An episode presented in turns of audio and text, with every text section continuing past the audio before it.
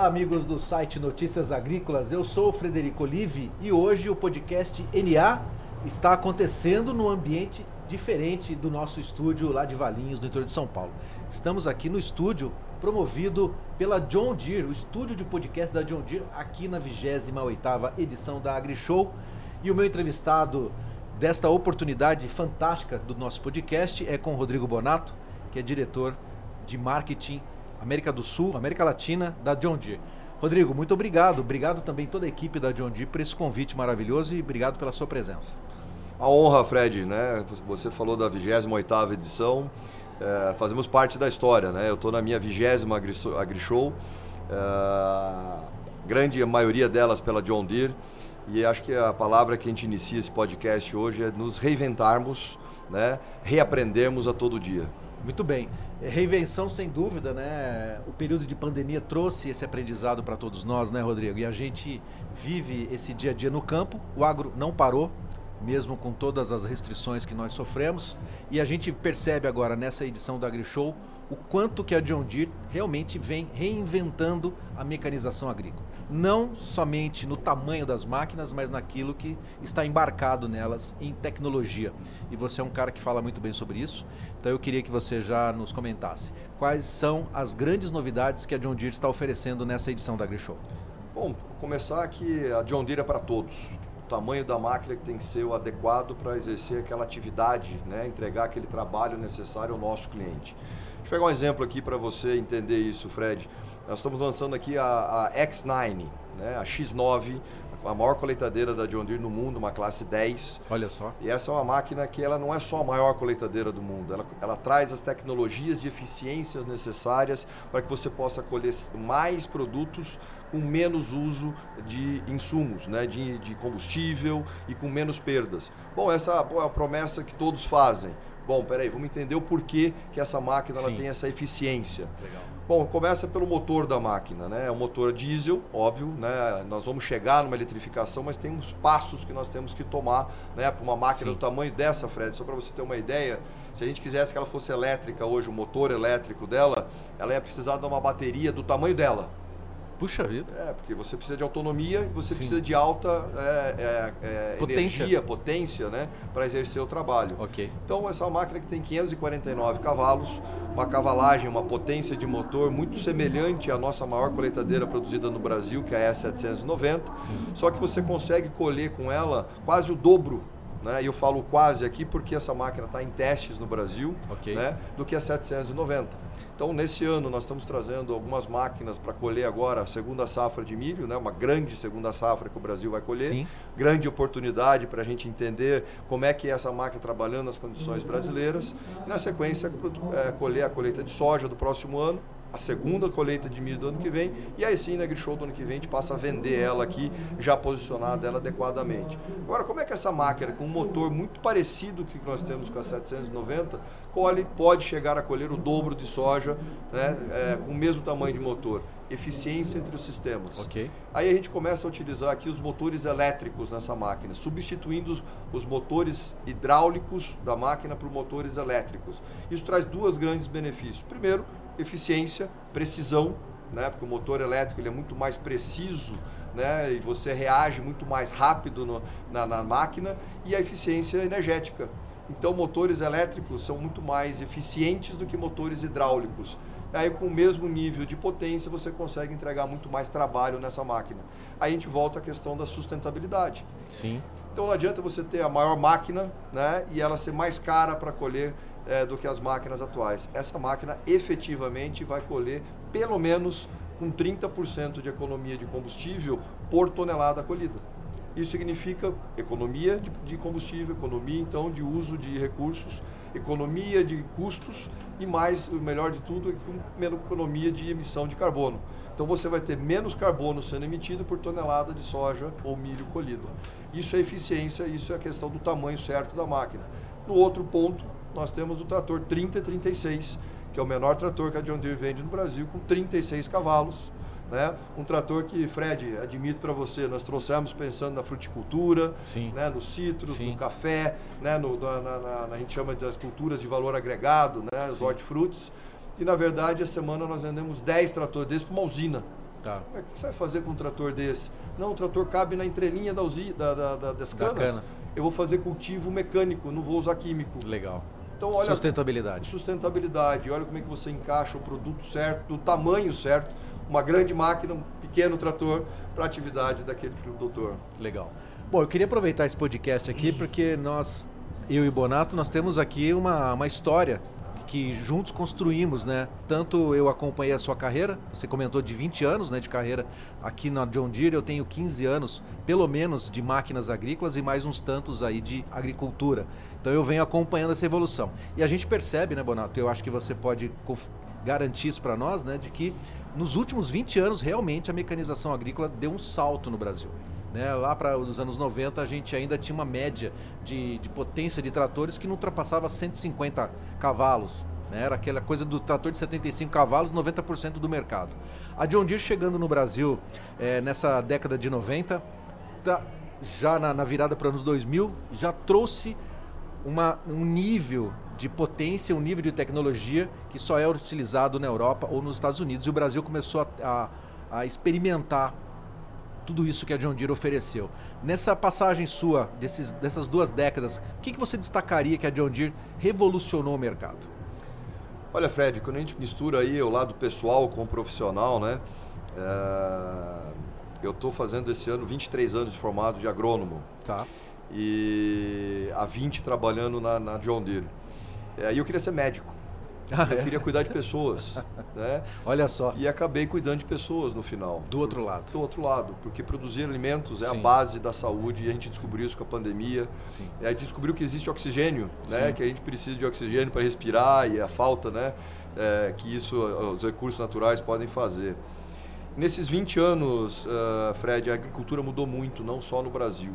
Mas o Brasil tomou uma relevância né, na, na alimentação global. Sim. E isso trouxe a facilidade hoje da gente ser entendido. Porque a gente não tinha agricultura tropical no mundo há 20 anos, desenvolvimentos específicos, não só de máquinas, mas de sementes, de químicos e tudo mais, para a agricultura tropical. Okay. Nós tínhamos para a agricultura temperada, sim, sim. Né, que é a agricultura mais antiga do mundo, né, Estados Unidos, Europa, ou seja, o hemisfério norte. É, nesses 20 anos, nós descobrimos que a agricultura tropical é muito mais eficiente do que a temperada. A gente consegue usar os recursos né, que nós temos, os recursos naturais, terra, por exemplo, duas, três vezes no ano. A gente consegue plantar aqui os 365 dias do ano, nós Sim. temos luz, nós temos água. E passando a ter essa relevância na produção de alimentos, de fibras e de combustíveis renováveis, o Brasil né, e toda a América Latina, nós hoje somos então o contrário. Nós começamos a criar tecnologias né, para a agricultura tropical Sim. e essa, essa tecnologia ser expandida para o resto do mundo. Então, nesse conceito, é interessante que na própria John Deere hoje, muitas tecnologias que nós temos, elas começam a ser desenvolvidas agora para a agricultura tropical. Ótimo porque ela tem uma agricultura de alto é, é, uso, né, intensivo de máquinas. Para você ter uma ideia, Fred, da, assim, do uso do, dos recursos, né, do, do, equipamento, por exemplo. Hoje, uma colheitadeira nos Estados Unidos, ela não trabalha 350, 400 horas por ano, quando muito.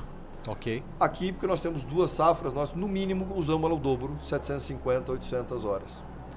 Né? O trator, é, a gente não faz preparo de solo, então a gente não usa trator, horas de trator para fazer preparo de solo. A gente Sim. usa para fazer o quê? Plantio. Certo. Para fazer tratos culturais. E aqui é normal a gente usar o trator 1.200, 1.800. Se for usina, que tem o transbordo, né, a operação Sim. de transbordo, Sim. trabalha-se 3.000 horas, 3.500 horas por ano uma colhedora de cana. Então, assim, a intensidade do uso dos equipamentos, a eficiência, a gente começa a ver que na agricultura tropical a gente tem que desenvolver um equipamento específico para essas condições. Um equipamento que seja utilizado o maior tempo né, de vida útil. Não só os componentes, mas é, para essa alta temperatura que nós temos. Fred, nós temos que plantar com chuva. Sim. Nós temos que colher com chuva. Né, para ter a segunda safra. E isso traz alguns desafios mecânicos e conseguindo fazer as operações, as máquinas trabalhar nessas condições adversas, elas se tornam mais eficientes também para a agricultura temperada. Então, eu acho que isso é bacana, isso que me dá orgulho, né, de ter escolhido a profissão de agrônomo, ter entrado em máquinas Sim. e ter participado dessa revolução né, agrícola e mecânica, mecanizada do nosso país. Legal. Bom, eu também tenho uma experiência interessante é, muito é, que me trouxe um, um, conhecimento gigantesco. Pude conhecer diversas fábricas da John Deere pelo mundo, tanto na Europa quanto nos Estados Unidos, e venho acompanhando o portfólio é, da empresa nesse tempo, observando que em alguns segmentos é líder de mercado ou tem uma tecnologia bastante evoluída principalmente a colhedora de algodão. É uma máquina sensacional. A primeira vez que nós vimos, né, fizemos o lançamento juntos lá no oeste da Bahia, uma máquina que tem cinco operações simultâneas e já naquele tempo trazendo sustentabilidade para dentro de o segmento da, da agricultura, porque você dispensava ali outras diversas operações, mais tratores emitindo é, dióxido e mais pessoas que estavam envolvidas e a máquina ocupando todas essas operações. Depois também as colhedoras de, de cana oferecendo maior produtividade, os tratores cada vez maiores, mais potentes, né? mas com redução de combustível, menos amassamento, menos compactação. E aí depois vem as tecnologias embarcadas que eu queria destacar aqui para quem está nos acompanhando, que eu acho que uma delas é a agricultura de precisão. Me lembro muito bem a barrinha de luz. O começo. O começo de tudo. Fui, fui também é, testemunha disso. Só que depois, logo em seguida, já tinha é, computadores, softwares nos, nos, tratores que faziam que, que o trator fizesse a volta completa lá no final do carreador, uma coisa assim sensacional. Eu acho que isso foi uma mola propulsora para que as outras empresas, os concorrentes também buscassem e oferecessem essa tecnologia para os agricultores. A partir daí, o que, que a, a gente vem acompanhando que está trazendo essa inovação? Nós falamos da agricultura de precisão. E aí a gente vai falar também um pouco da, da, dos, dos, centros de operações da John Deere, nós vamos chegar lá. Mas eu queria falar em tecnologia embarcada. O que, que você acredita que está sendo o, o segmento que está chamando a atenção em termos de revolução também na, no manejo? Acho que aqui a gente tem uma grande oportunidade, Fred, nessa conversa de unir todo essa, esse conhecimento, essa tradição né, que nós é, construímos nesse, nesse tempo de trabalho juntos e a gente começar a afirmar alguns conceitos. Ok. Né? E o primeiro conceito é que para chegar numa autonomia que é uma máquina trabalhar sozinha, uhum. tá? Você tem que passar primeiro pela automação do equipamento, okay. que é o equipamento se autorregular. Ele entender o ambiente que ele está trabalhando ao redor e com isso, através dessa análise de dados em tempo real, ele eh, buscar a melhor forma, mais eficiente dele trabalhar naquelas condições. Sim. Autonomia, Fred, é assim fácil né? Parece brincadeira, mas o teu pessoal pode dar um Google. Sim. O primeiro trator autônomo que a John Deere produziu está no nosso museu. Sim. Porque e ele foi eu, produzido na década de 90. Eu vi isso em 98. Pois é.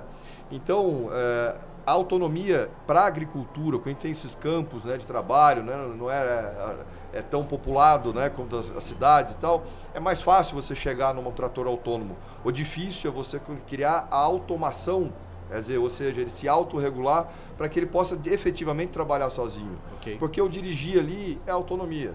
Esse é fácil. Sim. O duro é você ter a experiência de ouvido, né? Saber se a máquina está mais pesada ou não, uma colheitadeira. Né? Se você tem que avançar ou diminuir a velocidade de uma colheita. Colhedora de cana, Fred, pô, até pouco tempo atrás, como é que o operador regulava ela? Escutando se o barulho do motor estava pegando no chão ou não. Pô, parece uma coisa da pré-história, não, mas há 5, 10 anos atrás era, era assim. Era assim. Uhum. Né? Então hoje, pô, você pega a colhedora de cana, ela tem o, o corte de base, as duas linhas independentes. Sim. Né? E ele se autorregula. Vamos pegar a colhedora de cana, que parece um dinossauro, né? Ela parece sim. um T-Rex, né? Pro sim, tamanho sim. dela e o ferro dela. Sim. Ou você pega um Kane Advisor, que nós temos nela, né? Pô, você tem câmeras hoje que conseguem no elevador dela monitorar através de um banco de imagens enorme que nós criamos o que, que é realmente o, o tolete de cana, aonde está a gema, porque se você quiser plantar aquela cana na sequência, você sabe quantas gemas tem sim, no tolete, se é um sim, tolete viável ou não. Sim. E a gente começou a medir ali impureza mineral, impureza vegetal, e a gente descobriu que não é impureza vegetal, é biomassa. Porque você pode fazer etanol de segunda geração com isso. Então nós temos um, eh, vários clientes no Brasil fazendo já o etanol de segunda Sim. geração. Sim. E eles precisam levar a biomassa para a usina. Pô, mas como você vai levar biomassa, tem que levar tolete, pô, vai ter uma densidade de carga menor.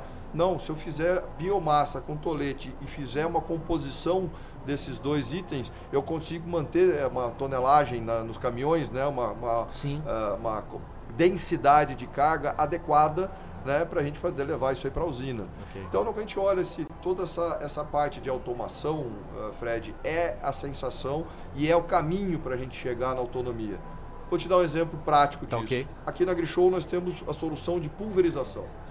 Então nós começamos ali com o pulverizador PLA, pulverizador de entrada, o primeiro autopropelido da John Deere, Ok. onde o, o produtor sai de um pulverizador de arrasto né, e entra no primeiro autopropelido dele. Logo na sequência, nós trazemos um 4030 montado um lado da barra dele com um sistema de bico individual, que a gente chama de INC na John Deere, que é uma tradução do nome em inglês, Individual Nozzle Control. Tá? Ok. Que esse eh, bico a bico ele pode ser atualizado do pulverizador dos nossos clientes desde 2019. Ou seja, você não precisa trocar o pulverizador para acessar uma nova tecnologia. Você troca o sistema de bicos do equipamento. Tá? E isso é um caminho para você chegar do outro lado da barra do pulverizador, que é onde você tem ali o See and Spray. See and Spray é a tecnologia de ver e pulverizar ao mesmo tempo. E a John Deere é a única empresa do mercado que tem a tecnologia em níveis também. Ah, que tipo de pacote você tem na tua televisão? Ah, eu tenho o básico. Ok. Ah, eu tenho com o filme incluso. Sim. Então você vai escolhendo o nível de tecnologia que você quer. Então o primeiro nível, você tem ali o verde no, no, no marrom, que é a planta daninha, o solo. Então identifica isso. Ok. O nível seguinte, o que, que é? O verde no verde. Que você enxerga a planta daninha em diferentes estágios fenológicos, em diferentes estágios fenológicos da soja, do milho, do trigo e assim por diante. Então ela identifica o que, é uma planta de produção ou uma planta invasora. E pulveriza não só na planta invasora, mas o volume adequado para que a gente, aquela planta invasora possa ser eh, controlada. Então isso, isso é sustentabilidade econômica, sustentabilidade ambiental de novo É, É. apli- aplicação localizada, né? só naquela planta e no volume adequado. Então, os nossos ouvintes aqui, os nossos telespectadores, a gente olhar é diferente matar uma buva do que uma tiririca. Então, o volume de cauda que você Sim. precisa é diferente. Sim. Então, eu preciso saber que aquilo é uma buva que está em tal, em determinado estágio fenológico, para eu saber qual o volume e a vazão que eu vou aplicar de defensivo ali, de herbicida. Então, isso é, é, é o passo, e a máquina tomando decisões sozinhas. Então, em cada um desses bicos individuais, nós temos uma câmera, Tá bem. que ela lê e naquele milissegundos ela tem que reagir e aplicar o defensivo, que tá, o, o químico, né, o herbicida que está ali atrás. Sensacional isso, né? E o público urbano nem passa pela cabeça deles aquilo que as máquinas hoje oferecem para a agricultura, né? O Brasil, sem dúvida, é uma agricultura mais é, sustentável do planeta, até porque o, o agricultor é um conservacionista, né? É por gerações. por gerações. E eu acompanhei também nesse processo desses 15 anos aqui que eu tenho junto às máquinas agrícolas, uma- um, um sistema ser implantado com um apoio muito forte da John Deere, que foi o sistema ILPF no Brasil Integração Lavoura, Pecuária e Floresta. Muitos desafios, é, uma área extensa né, de mais de 50 milhões, hoje se fala de, de áreas de pecuária que estão degradadas, que podem ser renovadas sem que se derrube mais nenhuma árvore no, no- Brasil. Isso é um processo que ainda vem ganhando cada vez mais corpo, né? E, eu- e você também fez parte disso. E eu vejo que dentro desse sistema todo da integração lavoura-pecuária, uma, uma máquina que fez todo sentido nesse é, foi a, a plantadeira. Eu acho que a plantadeira sempre ela é um- uma, uma máquina dentro do portfólio que tem sempre umas- um ponto sensível, né? Para que você possa começar direito aquilo que você vai colher lá na frente. Integração lavoura, pecuária e floresta, integração de máquinas e sistemas. E falando de plantio, como é que você resume eh, esse segmento para aqueles que ainda não conhecem ou, ou querem ter mais conhecimento? Essa foi também uma grande é, é, reaprender, né, uma revolução, porque nós fazíamos práticas culturais no Brasil, né, há 20, 30 anos, é, que a gente aprendeu com o pessoal que, que veio aqui é, é, do clima temperado, Sim. né? Revolver a terra todo ano. todo ano. E aí, quando a gente foi fazer a primeira revolução de máquinas, nós, na verdade, nós tivemos que, fazer o contrário. Nós tivemos que mudar as práticas culturais tropicais que nós tínhamos para poder se adaptar às máquinas disponíveis. Tá. A grande revolução agora é o contrário. As máquinas estão sendo criadas para serem mais eficientes para a agricultura tropical. E a plantadeira é um perfeito exemplo disso. Hoje, uma plantadeira, eh, Fred, ela tem que plantar em condições de umidade alta, de alta palhada. Né? É isso aí. E de alta velocidade. É isso aí. Então vamos pegar o lançamento que nós temos aqui na Show e eu acho que isso é o bacana.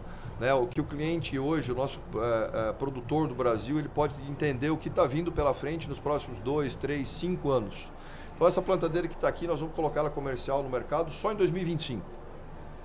Tá? Então daqui dois anos tá. nós já estamos mostrando ela aqui para o produtor poder se preparar na curva de aprendizado para que vem de nova tecnologia. Essa plantadeira com a transportabilidade que o nosso cliente quer, ou seja, que ela tenha 3,80 no módulo de, de, de, transporte, simplesmente apertando um botão, tá? ou 3,20, que é o módulo de transporte em cima de carreta, né? Permitido nas nossas rodovias, né? desmontando meia dúzia de parafusos de uma linha. O chassi dela é 3,20 to largura total. Sem dúvida. Essa plantadeira ela tem adubo e semente de alta precisão, tudo isso sendo controlado por sistemas elétricos, como eu falei no começo, e não mais hidráulicos. Inclusive o sistema de pressão das linhas hoje no, no, no, no solo é pneumático e não mais feito de forma mecânica com mola. Então você tem ali níveis Equilíbrio, de equilíbrio, né?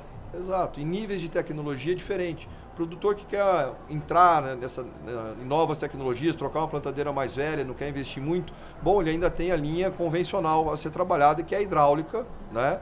É, com algum tipo de é, é, sistema eletrônico trabalhando. Mas aí a gente já começa com a linha 5e ou ele migra para a máxima que nós temos, que é a Exact Emerge. Exact Emerge você pode plantar até 16 km por hora com a, com a máxima precisão. O que, que significa? Muito simples para o pessoal também da cidade entender. Se você está andando a 16 km por hora, você tem que plantar aquela semente numa velocidade zero. Ou seja, eu tenho que gerar uma velocidade negativa nessa, nessa semente ao ela cair no solo, para que quando ela caia no solo e ela pare no solo, ela tenha velocidade zero. Então, se eu estou andando a 12, 15, 16 km por hora, eu preciso criar alguma coisa que freie essa semente para que ela chegue na velocidade zero lá na ponta e você tenha ali a precisão entre sementes e aí você entra o sistema pneumático de pressão da máquina no solo, né, onde você consegue ter a profundidade. Porque se você imagina o seguinte, né, Fred? Você planta uma, uma semente com 5 okay. ou uma com 7, a de 7 vai demorar um pouquinho mais para sair do solo. Sim. Quando sai do solo, essa planta está um pouquinho mais atrasada do que a outra. Sim. Isso aí começa a dificultar o manejo ao longo do tempo. Certo. Então, o grande salto da, da, da nossa agricultura, né, o salto econômico e produtivo, vem agora pelo gerenciamento das atividades agrícolas. Vou te dar um dado aqui, Fred. Tá. Nós estamos apoiando uma, uma, uma startup chamada Data Farm. Okay. É, peço que os nossos, uh, nosso público uh, faça um Google, conheça essa empresa.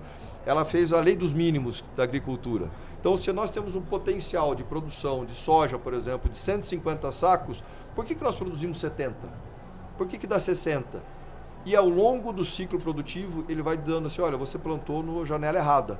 Se você tivesse plantado naqueles cinco dias ideais, você teria atingido o potencial máximo da soja. Olha, faltou, faltou água justamente no momento da floração. Então você perdeu X% por vida. falta de água.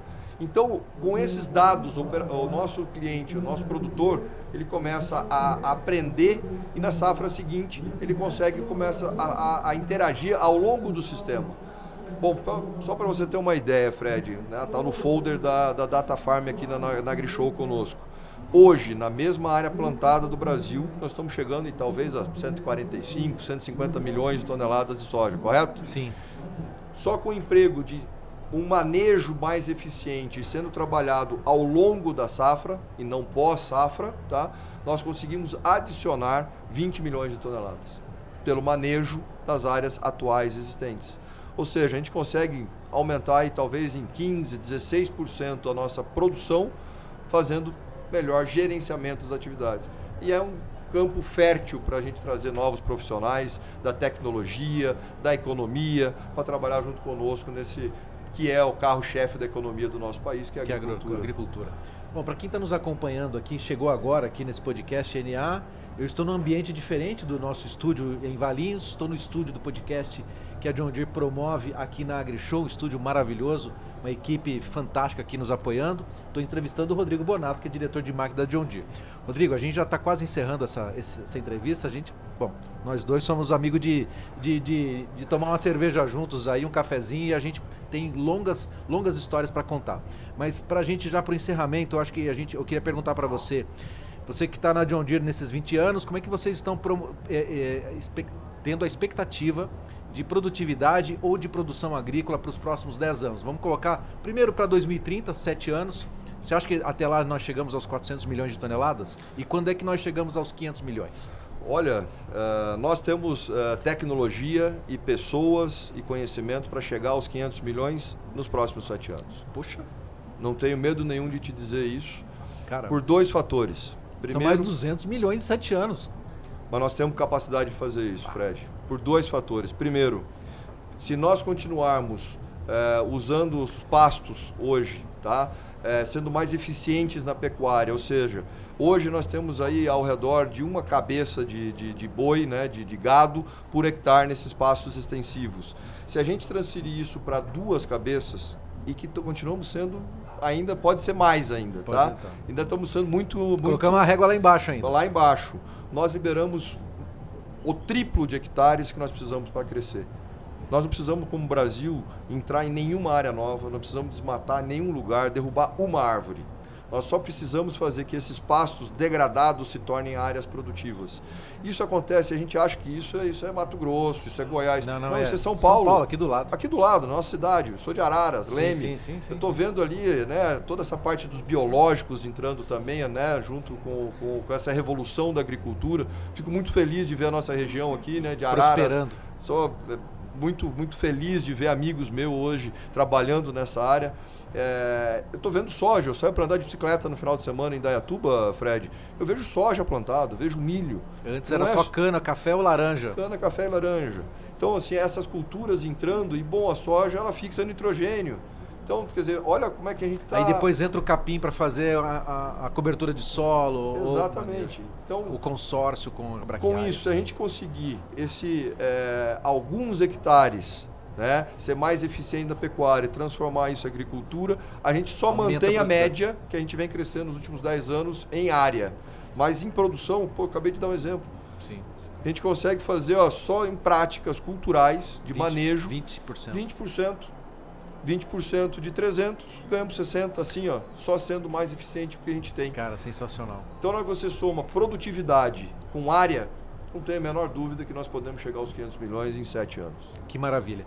Bom, você é um diretor de marketing, né? Está diretor de marketing, como você mesmo já, já nos comentou aqui na John Deere, e o seu foco, sem dúvida, é a comunicação. Precisamos comunicar não só os agricultores, mas também o público urbano, que passa a entender melhor o que, que a agricultura brasileira faz pela nossa economia. E começa a defender, porque nós estamos sempre, parece que na defensiva, né? Temos que estar tá sempre defendendo a, a, a nossa, o nosso segmento, a agricultura. Nesse sentido, e nós estamos aqui num, num, estúdio de podcast, numa feira agrícola, algo que nós não imaginávamos até um ano, dois anos atrás. Como é que você está observando a comunicação? O que, que você acredita que nós precisamos ainda inventar ou nos reinventar para que a população, tanto urbana quanto agrícola, possa entender melhor aquilo que está acontecendo? Fred, a responsabilidade da comunicação é de todos nós. Tá? E o que, que nós estamos fazendo esse ano? Nós estamos valorizando o agro, o orgulho de ser agro. Então nós fizemos uma ação com a empresa aérea Azul.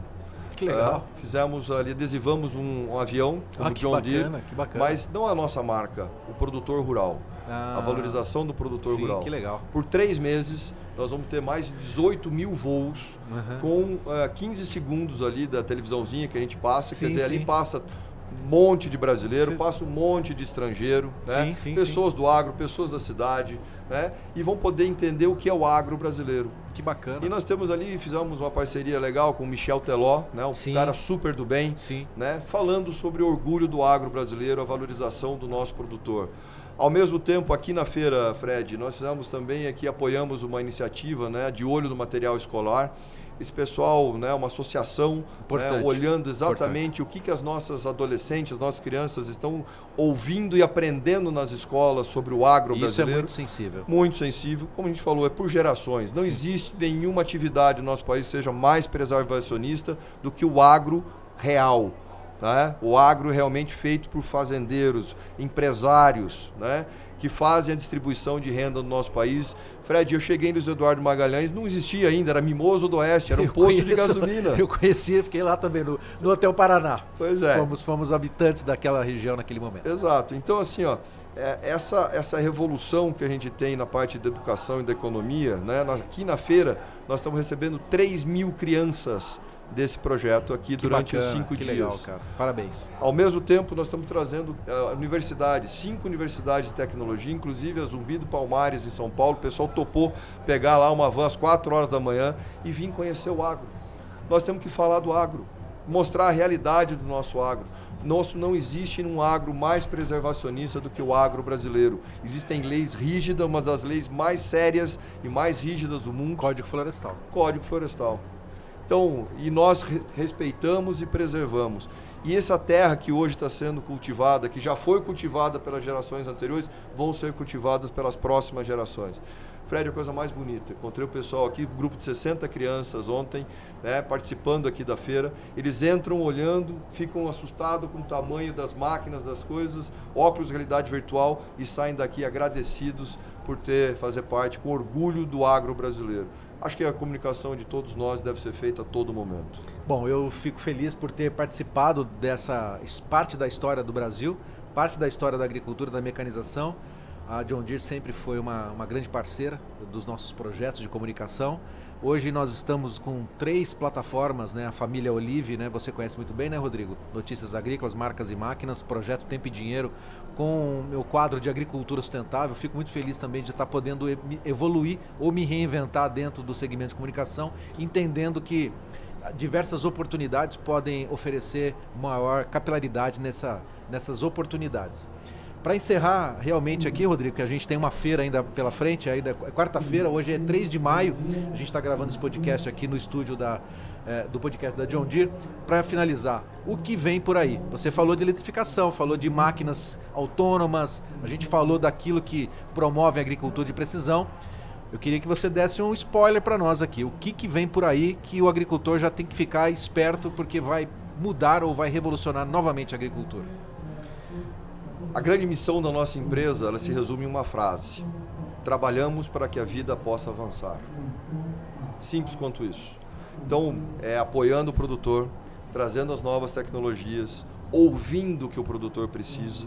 Né? Como eu disse, as máquinas elas têm que serem construídas e desenvolvidas para atender a necessidade do produtor, da agricultura tropical. É, nós estamos com o nosso centro de inovações aqui já no Brasil há alguns anos. E dando um spoiler para o pessoal, nós vamos ter aqui o centro de engenharia da John Deere também, é, trabalhando aqui no nosso país, também podendo entender as necessidades locais. Sim. Então, é, o que eu peço é que realmente a gente tenha esse diálogo, essa comunicação né, do setor, para que a gente possa juntos é, fazer, criar novas máquinas, novos é, sistemas de produção é, e que a gente possa continuar comunicando né, tudo de bom que o nosso agro faz. O que o produtor pode esperar da John Deere é olho no olho, parceria, estamos aqui para ouvir e o que a gente pode fazer de volta, né? criar é, soluções mais eficientes. Tudo que eu falei de automação, autonomia, isso daí é fruto de um trabalho conjunto. Estamos aqui no Brasil, Fred, há 21 anos, né? 22 Sim. anos, Sim. É, desde 2001, quando Sim. a gente se tornou marca própria no país. E agradecer ao nosso público, né? aos nossos clientes, que em intervalo tão curto de tempo, 20 anos que nós estamos no país, que a gente trabalhou tanto junto e hoje nós conseguimos a confiança dos nossos produtores, não só com a liderança de mercado, né, mas com a liderança dos amigos. Escutei uma frase que acho que resume o nosso podcast, é, Fred. É, em cinco dias de feira é a minha oportunidade de encontrar 20 anos de amigo. Que legal. Então, eu acho que é, é esse é o nosso legado, é isso que a gente deixa, e com tão jovens, 40 anos, na casa Sim. dos 40 anos, a gente poder fazer parte dessa revolução do nosso país e da nossa agricultura. Sem dúvida. Bom, o que fica realmente nesse podcast é a amizade, é o networking que nós fizemos nesse, nesse período gigantesco. É um período de 20 anos, parece muito, mas é muito curto em relação à história, e a gente acompanha tudo de perto. Eu queria agradecer aqui aos técnicos da John Deere que nos atendeu muito bem nesse podcast, ao pessoal da assessoria de imprensa, a você, Rodrigo, por ter nos dado essa oportunidade, a gentileza de oferecer essa entrevista novamente. Eu agradeço a parceria, a amizade e queria deixar uma mensagem aqui para quem está nos acompanhando. Feiras de máquinas agrícolas é uma grande oportunidade para você conhecer as inovações, mas muito mais, como o Rodrigo comentou, fazer amigos e entender o que a agricultura pode proporcionar para a economia do Brasil e a economia do planeta. Então, fico feliz de ter participado é, desse momento e desse podcast e convidando vocês do Notícias Agrícolas que fiquem conosco porque tem mais informações e tem muito mais notícias aqui da AgriShow 2023. Obrigado, Rodrigo Bonato, e até uma próxima. Valeu. Valeu.